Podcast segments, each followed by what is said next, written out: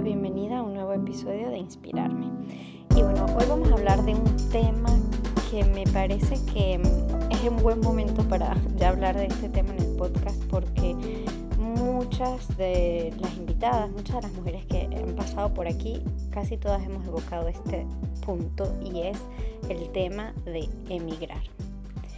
Emigrar para muchas de nosotras ha sido un punto decisivo en nuestras vidas, y no ha sido sino hasta que hice el episodio con Mariana de Maternar sin Fronteras que me di cuenta que emigrar me había cambiado, que emigrar me había hecho una persona diferente, y solo que yo no me había dado cuenta, o a lo mejor ahora ya lo tengo tan integrado en mí que nunca había reflexionado exactamente a ese punto de mi vida. Entonces, si vamos a ver qué es emigrar, la Real Academia Española lo define como el desplazamiento geográfico de individuos o grupos, generalmente por causas económicas o sociales. En este episodio han pasado muchas chicas de Venezuela, todas o la mayoría, casi todas.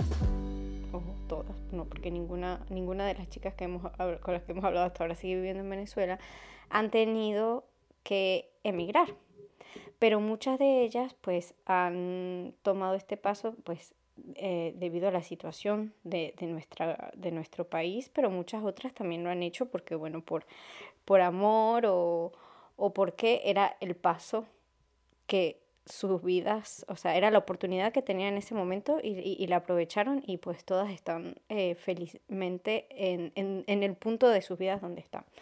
Pero la emigración es un punto clave en nuestras vidas y donde se nos permite cambiar. ¿Por qué digo que se nos permite cambiar? Cuando yo hice el episodio 5, el episodio con Mariana, el que hago referencia ahora, donde hablamos de la emigración, y donde me di cuenta que a qué punto me había cambiado, yo creo que para mí es más un contexto social. Cuando yo me fui de mi país, yo sentía que allá no estaba siendo la persona que yo quería ser.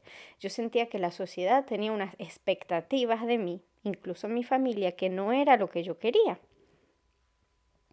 No era lo que yo quería para mí, no era lo que yo estaba esperando, y yo no sé por qué, era algo mucho más fuerte que yo. Yo desde pequeña, yo ya sentía ese llamado, yo sentía que mi vida estaba en otro lado. Y bueno, aquí podrán pensar que soy un poco, no sé, loquilla o brujilla o lo que quieran, pero yo siempre me he guiado por esas corazonadas, y yo, no sé, desde muy, muy, muy pequeña lo sentía. Sentía, no sé, que había algo más allá, pero claro, cuando era muy pequeña no entendía que era eso, sino hasta que ya de grande tuve varios episodios que eran así como flashback y que me llevaban a esos momentos de mi vida pequeña donde recordaba ese olor, ese sabor, esa sensación y de sentirme en hogar, ¿no? Eran cosas que yo había sentido de niña y que yo decía, pero no sé qué es esto, es raro, y que luego estando en otros países, en otras ciudades, en otros contextos, y vivía eso, me llevaba ese flashback a mi mente y decía, este es mi nuevo hogar.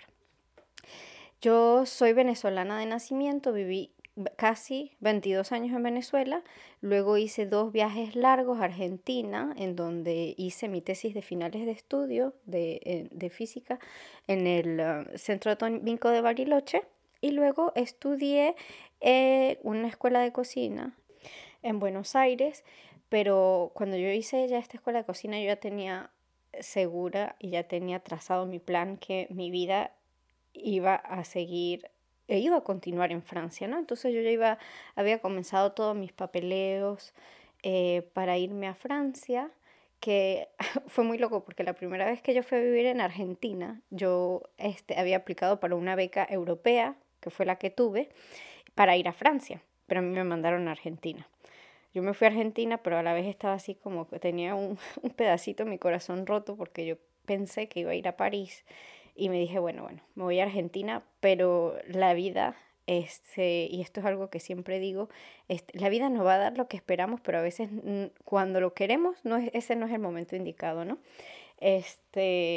Y yo me fui a Argentina y conocí varios franceses, tenía amigos franceses, incluso de ellos fue un gran amigo que fue el que después me ayudó a inscribirme en la universidad en Francia y todo eso. Mientras que yo estaba en Venezuela, yo le enviaba los papeles a él y él me ayudaba.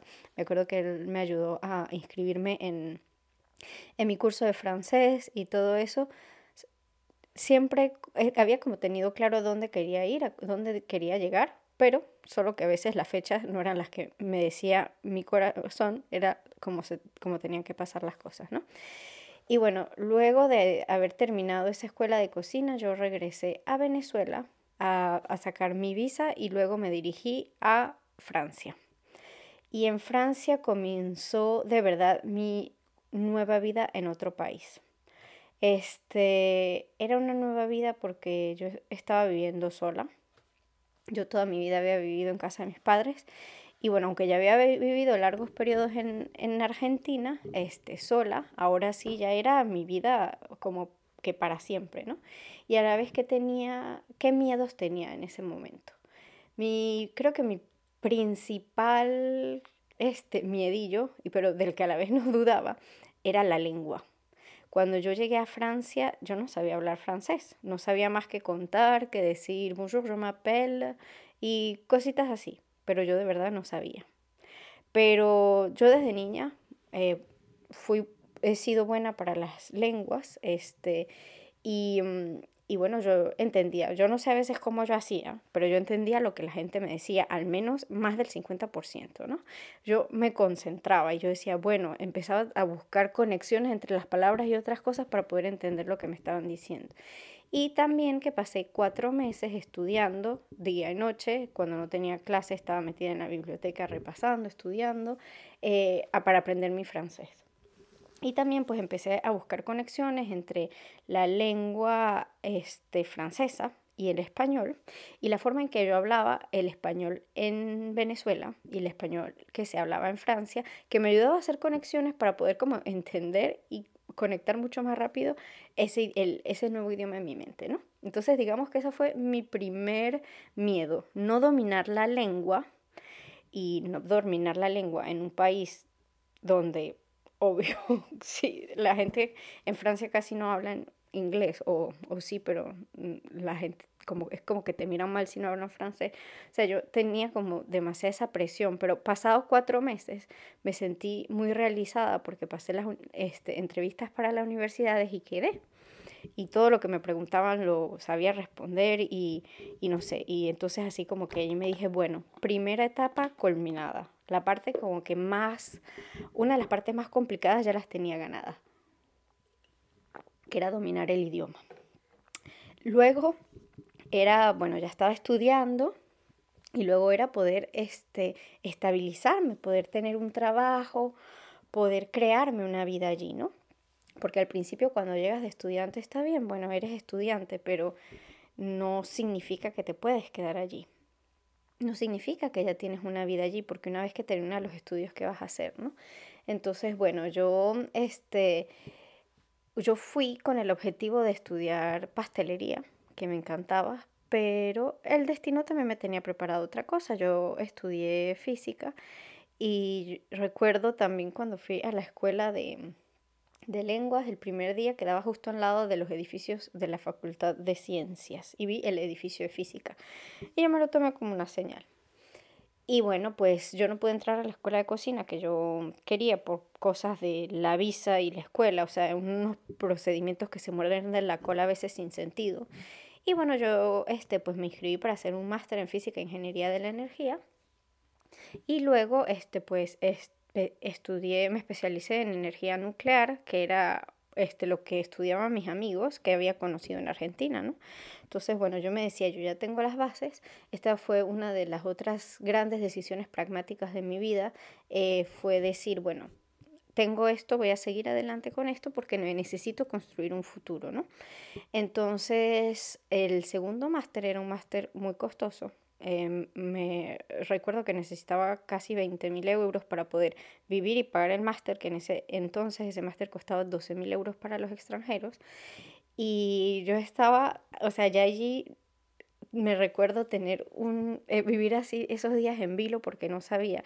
Primero, no tenía dinero. Y mis padres, o sea, ellos no tenían los recursos para irme, y si yo llegué a Francia fue ahorrando de mis becas para poder llegar hasta allí, ¿no? Entonces era, nadie me puede patrocinar, necesito conseguir una beca. Habían becas disponibles, pero también había una oportunidad que era para tener un trabajo y así poder tener como, sí, esa especie de beca para poder para poder tener un préstamo, para poder hacer los estudios, ¿no?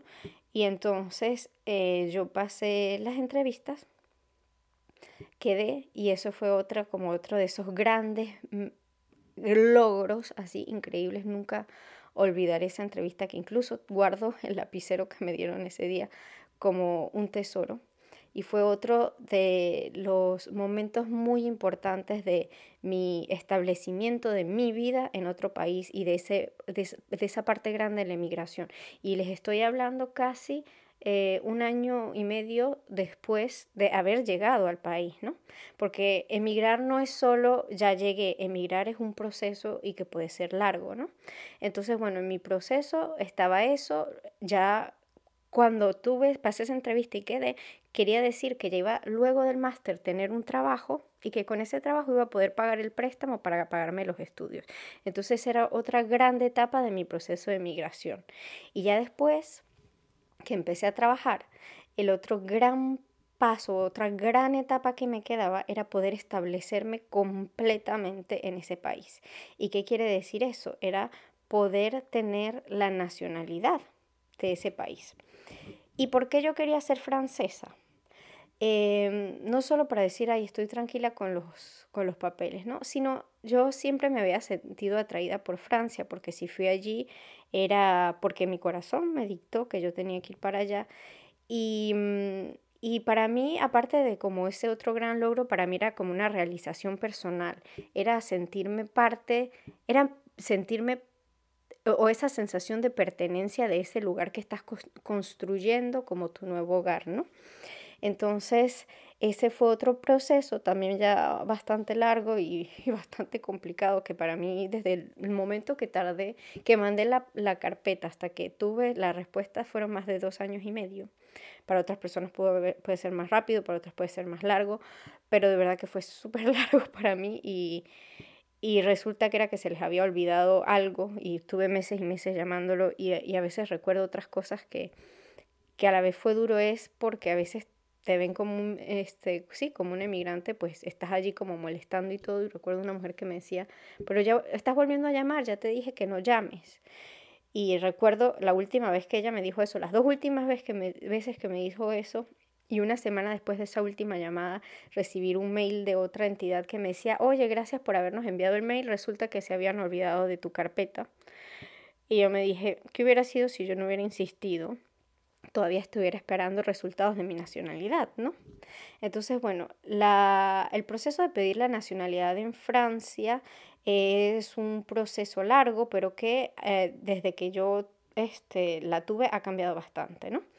Yo primero fui estudiante y como tenía un diploma igual o superior, bueno, era superior a Bac plus 5, a bachillerato más 5, esto quiere decir nivel de maestrías en Francia, yo podía optar por una reducción del tiempo que se pasaba en Francia para poder pedir la nacionalidad. Y entonces fue así como yo lo hice,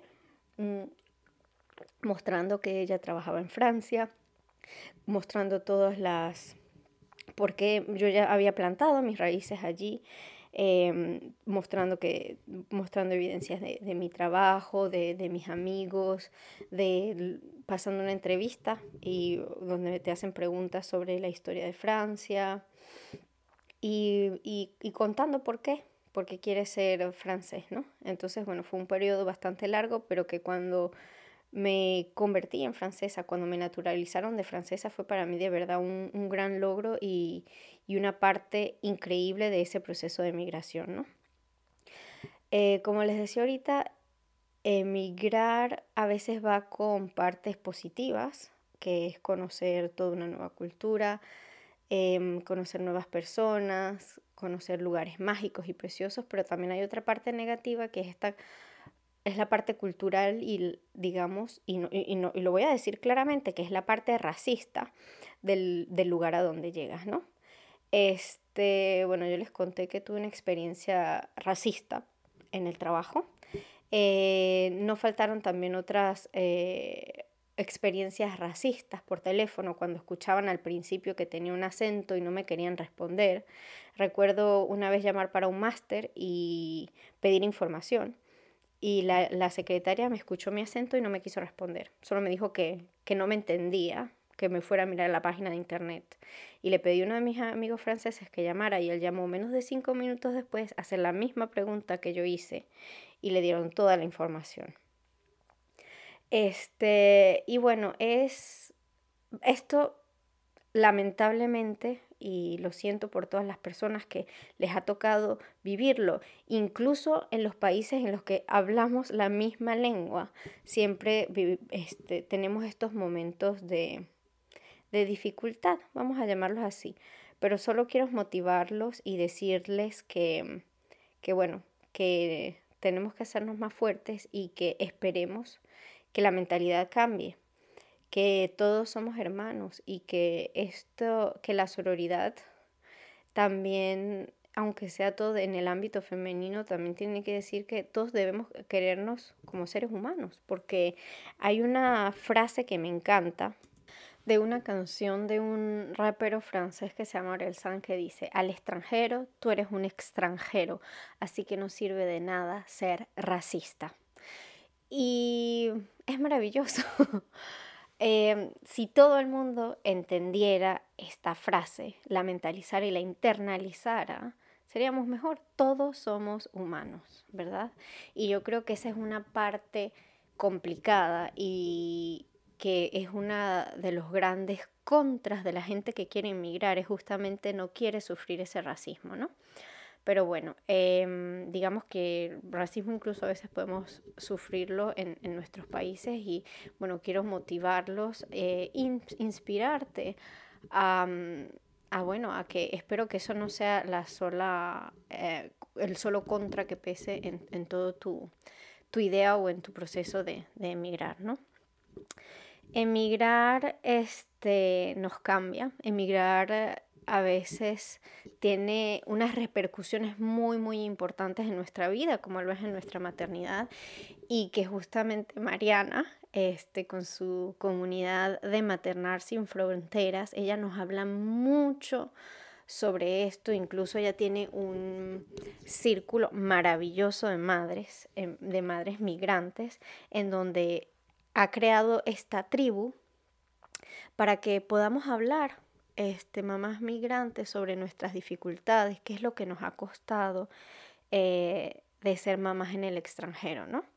Y bueno, y yo si les cuento un poco de justamente el impacto de emigrar en mi maternidad, ¿cuál es? Y yo creo que es justamente estar lejos de las personas que quieres para crear un entorno para tu hija, ¿no? Para tu familia. Y entonces, por ejemplo, esto va desde no poder contar con alguien de apoyo para relevarte cuando tú estás enfermo, cuando necesitas tiempo, cuando ya no puedes más, hasta justamente la posibilidad de tu hijo, de tu hija, de tus hijos, de poder crear estas conexiones con estas personas que son parte de tu familia, ¿no? Entonces yo creo que para mí ese es el principal contra de la maternidad en el extranjero. Pero si hay ese contra, para mí también hay otras cosas que son maravillosas y que para mí pesan mucho más que ese contra y que son todas las partes positivas de criar a tu hijo, a tu hija en el extranjero, ¿no? Y entonces para mí una de las cosas más importantes y que sobre todo no tiene precio es el hecho de que tu hijo, si el entorno lo da, pueda aprender otra cultura, pero sobre todo otra lengua, ¿no? Yo no sé por qué yo siempre tuve ese sueño o tuve la idea de que el padre de mis hijos iba a hablar otra lengua. Y yo dije, para mí una de las cosas más importantes para darle a mis hijos es la lengua.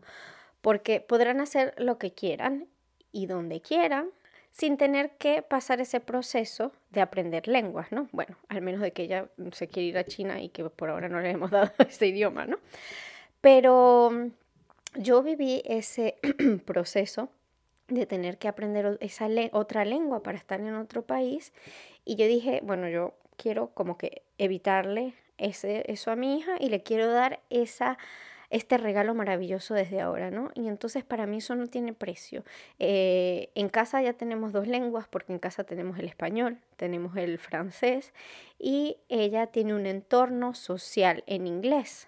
Y entonces cuando yo veo a mi hija de 3 años expresarse en 3 lenguas diferentes y que yo puedo estar hablando con su papá en francés y ella me responde en español, o sea, o que estoy hablando con alguien en inglés y ella también viene y me dice algo a mí en español, pero porque ella está entendiendo todo lo que yo estoy diciendo a esta persona, eso para mí sinceramente no tiene precio.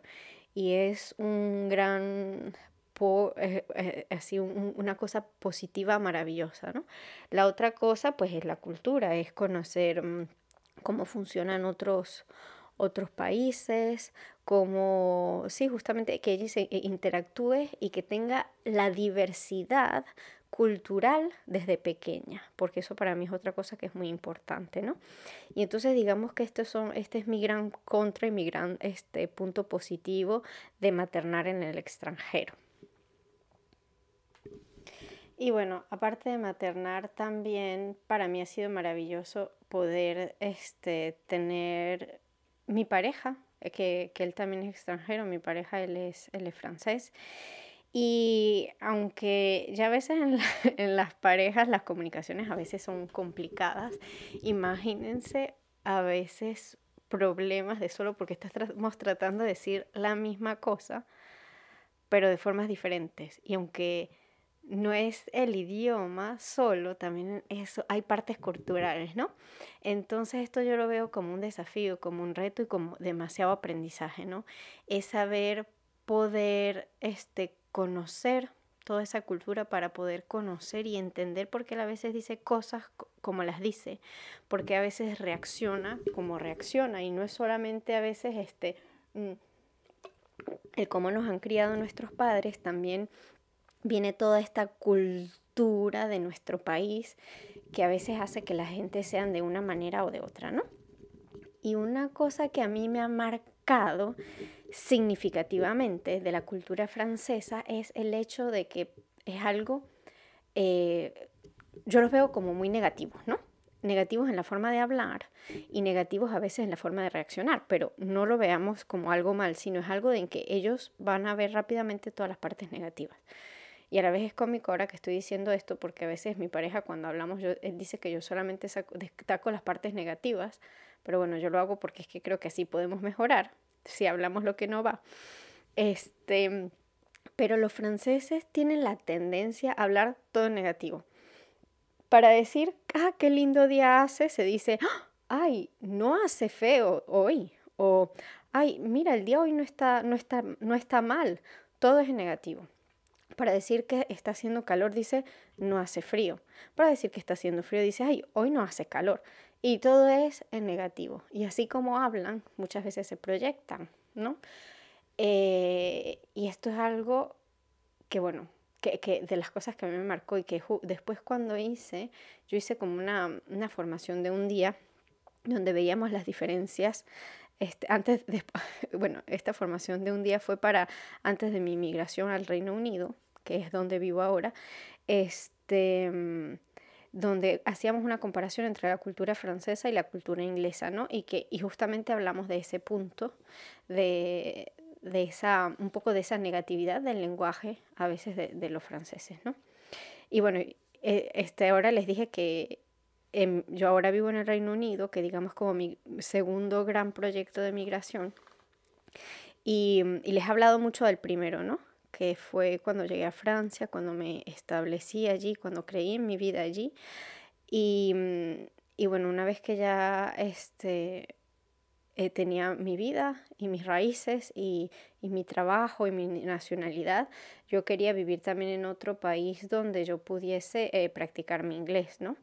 Y bueno, yo estoy aquí de manera pasajera, vengo por un tiempo máximo de 5 años, ya tengo 2 años y medio viviendo aquí, y, pero era algo que yo también lo tenía en mi proyecto de vida, ¿no? Y bueno, ahora estoy en otro país, en Inglaterra, en el Reino Unido, en donde la cultura sí es bastante diferente, la cultura difiere mucho, donde también estoy obteniendo muchos aprendizajes y donde también adaptarse ha sido un poco complicado, ¿no? ¿Por qué digo complicado? Es porque, bueno, digamos que durante todo este tiempo que he estado aquí, casi que más del 60% hemos estado en COVID. Y pues no hemos tenido la oportunidad de crear vínculos, no hemos tenido la oportunidad de viajar todo lo que quisiéramos, ¿no? Pero bueno, poco a poco, ahora que vamos saliendo que ya hemos salido de todas las restricciones, pero que bueno, se necesita tiempo para poder crear conexiones y todo eso, voy conociendo nuevas personas, he conocido mujeres mágicas también,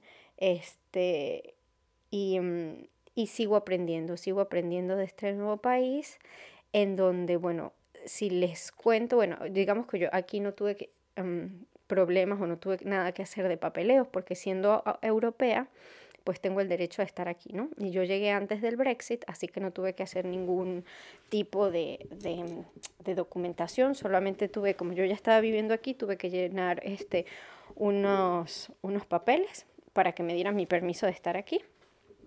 Y pues ya puedo estar legalmente pues viviendo en el Reino Unido, ¿no? Cosas que me llaman la atención de aquí es la salud pública, ¿no? Es un país donde se tiene la ventaja de que se puede tener una salud pública. Bueno, esto no lo hablé en Francia ahorita, les puedo comentar un poquito, pero les voy a comentar cómo se pasa en el Reino Unido. Tenemos la ventaja que está en NHS, que es la Seguridad Social Pública, y en la que la primera vez que mi hija se enfermó y necesitó medicamentos, yo fui a la farmacia y me lo dieron y no tuve que pagar.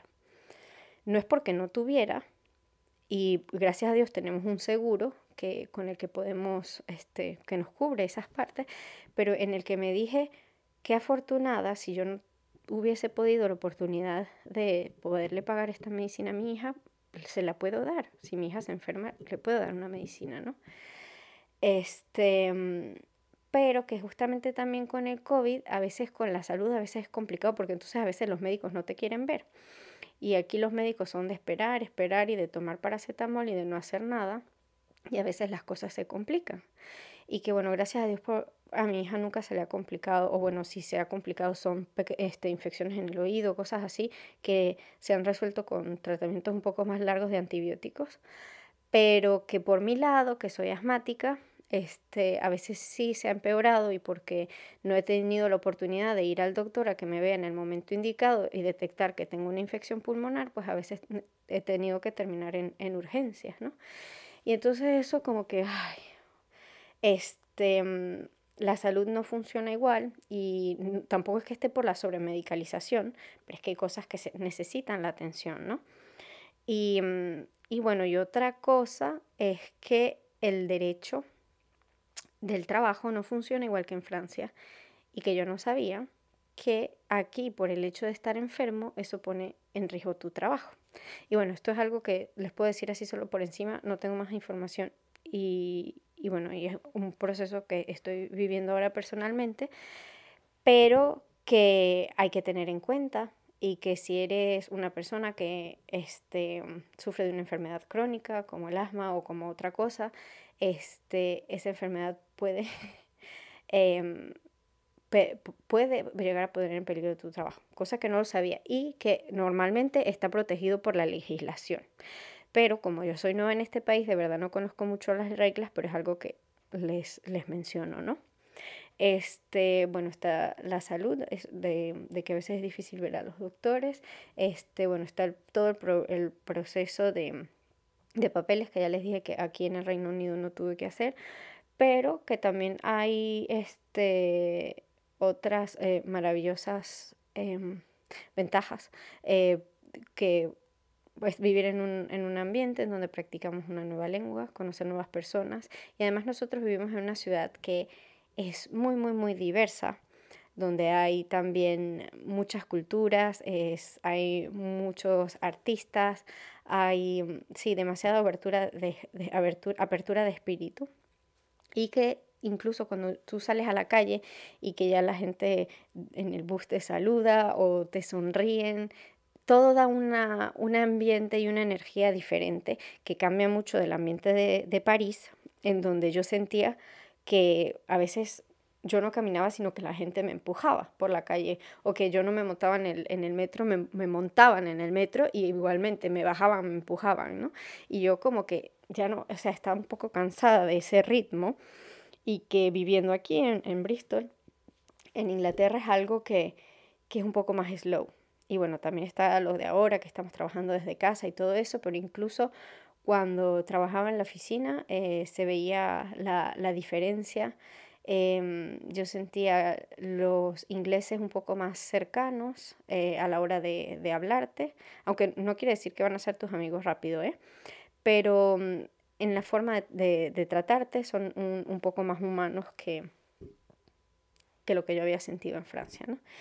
Y bueno, yo ya me he ido un poco por las ramas aquí, hablándoles de todos mis detalles, de mis procesos de migración, y bueno, no queda aquí, porque seguro que luego de vivir aquí en el Reino Unido iremos a otro lugar, a donde no sé a dónde me llevará el destino, pero quiero decirles que emigrar es maravilloso cuando se tiene la oportunidad, que puede ser procesos difíciles y complicados, pero que son también momentos y procesos donde puedes crecer personalmente y donde necesitas una resiliencia y capacidad de adaptación increíble.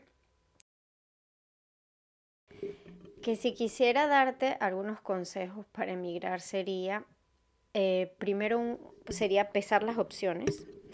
Yo recuerdo cuando yo me quería ir a Francia, algo que me resultó muy útil, pero bueno, esta es mi experiencia y no sé cómo funcionan ustedes, ¿no? Yo tenía un cuadernito donde tenía secciones para todos los pasos que tenía que completar, ¿no? Por ejemplo, tenía una hoja que era solo apostillar mis papeles, y tenía todas las tareas que tenía que cumplir para poder apostillar los papeles. Tenía otra hoja, inscripción en la escuela en Francia, toda la lista de todas las tareas que tenía que ir cumpliendo para poder lograr ese paso, ¿no? Y entonces había identificado ya todas las tareas que tenía que hacer antes de irme y al llegar, para poderme ayudar. Pero esto era cuando yo ya tenía definido el lugar donde me iba a ir. Me acuerdo que le había puesto, yo funciono también mucho con las visualizaciones, le había puesto un montón de fotos de Francia, de París, de lo que yo esperaba encontrarme allá, ¿no? Pero entonces, esto ya una vez que has conseguido tu opción, pero antes de comenzar a armar tu proyecto de migración, si no sabes a qué país vas a llegar, bueno, pues te digo muy bien eso de pesar las opciones, no solo para ti, sino para toda tu familia, también si es el ambiente que quieres para tus hijos, que mires muy bien el tema de cómo funciona la salud en ese país, si sufres alguna condición, o tú o tu familia, porque me parece que es algo muy importante, y porque si hay alguna emergencia para saber más o menos cómo actuar en ese momento y no tener claro, es muy difícil y todo no se puede prever desde el principio, ¿no? Pero está bien tener esa información antes de llegar allí, ¿no? Bueno, que fijes, que mires muy bien que mires las lenguas, dónde puedes aprender los cursos, si puedes hacer cursos antes de irte o no, si conoces gente en esos países que te cuenten un poco tu experiencia, y esto te puede un poco ayudarte a decidirte si estás dudando entre varias opciones. Pero también te diría, sobre todo, bueno, que escuches tu corazón, que si tienes una oportunidad y tu corazón te lo dice, que vayas por eso, que vayas por ella. Y de verdad que te deseo muchísima suerte en este proceso. que muchos de nosotros, y cuando digo muchos de nosotros hablo por los venezolanos, hemos tenido que vivir estos procesos muchas veces obligados, porque parte de mi familia ha tenido que irse de Venezuela porque ya la vida era muy complicada. Han tenido que vivir situaciones complicadas, pero que bueno, que ahí está la esperanza, que ahí está el futuro, y que lo siento si has tenido que vivir situaciones complicadas, pero que bueno, te envío mucha energía y que espero que todos tus procesos funcionen bien, que te puedas arraigar y establecer y crear raíces en este país en donde estás llegando de la manera que lo deseas, y te envío de verdad de todo corazón todas mis energías y te deseo un futuro maravilloso en donde te vayas a establecer y en donde te estés estableciendo. Bueno, como siempre quedo abierta a escuchar tus comentarios. Cuéntame tu experiencia de migración, cómo ha sido, es que eres madre, has sido madre en el extranjero y cómo lo has vivido, también me gustaría saberlo. Y bueno, pues te recuerdo que está esta oportunidad de participar en los maravillosos círculos de Madres sin Fronteras de Mariana. Y bueno, pues ya, me queda nada más decirte que si te gustó este episodio, pues que lo compartas, que me puedes encontrar en Instagram para cualquier comentario, cualquier pregunta, que no dudes de compartirnos, sobre todo si son en las redes sociales, no dudes en etiquetarme para, como siempre, agradecerte por tu apoyo. Y bueno, gracias por escucharme y nos vemos la semana que viene en un siguiente episodio. Besitos.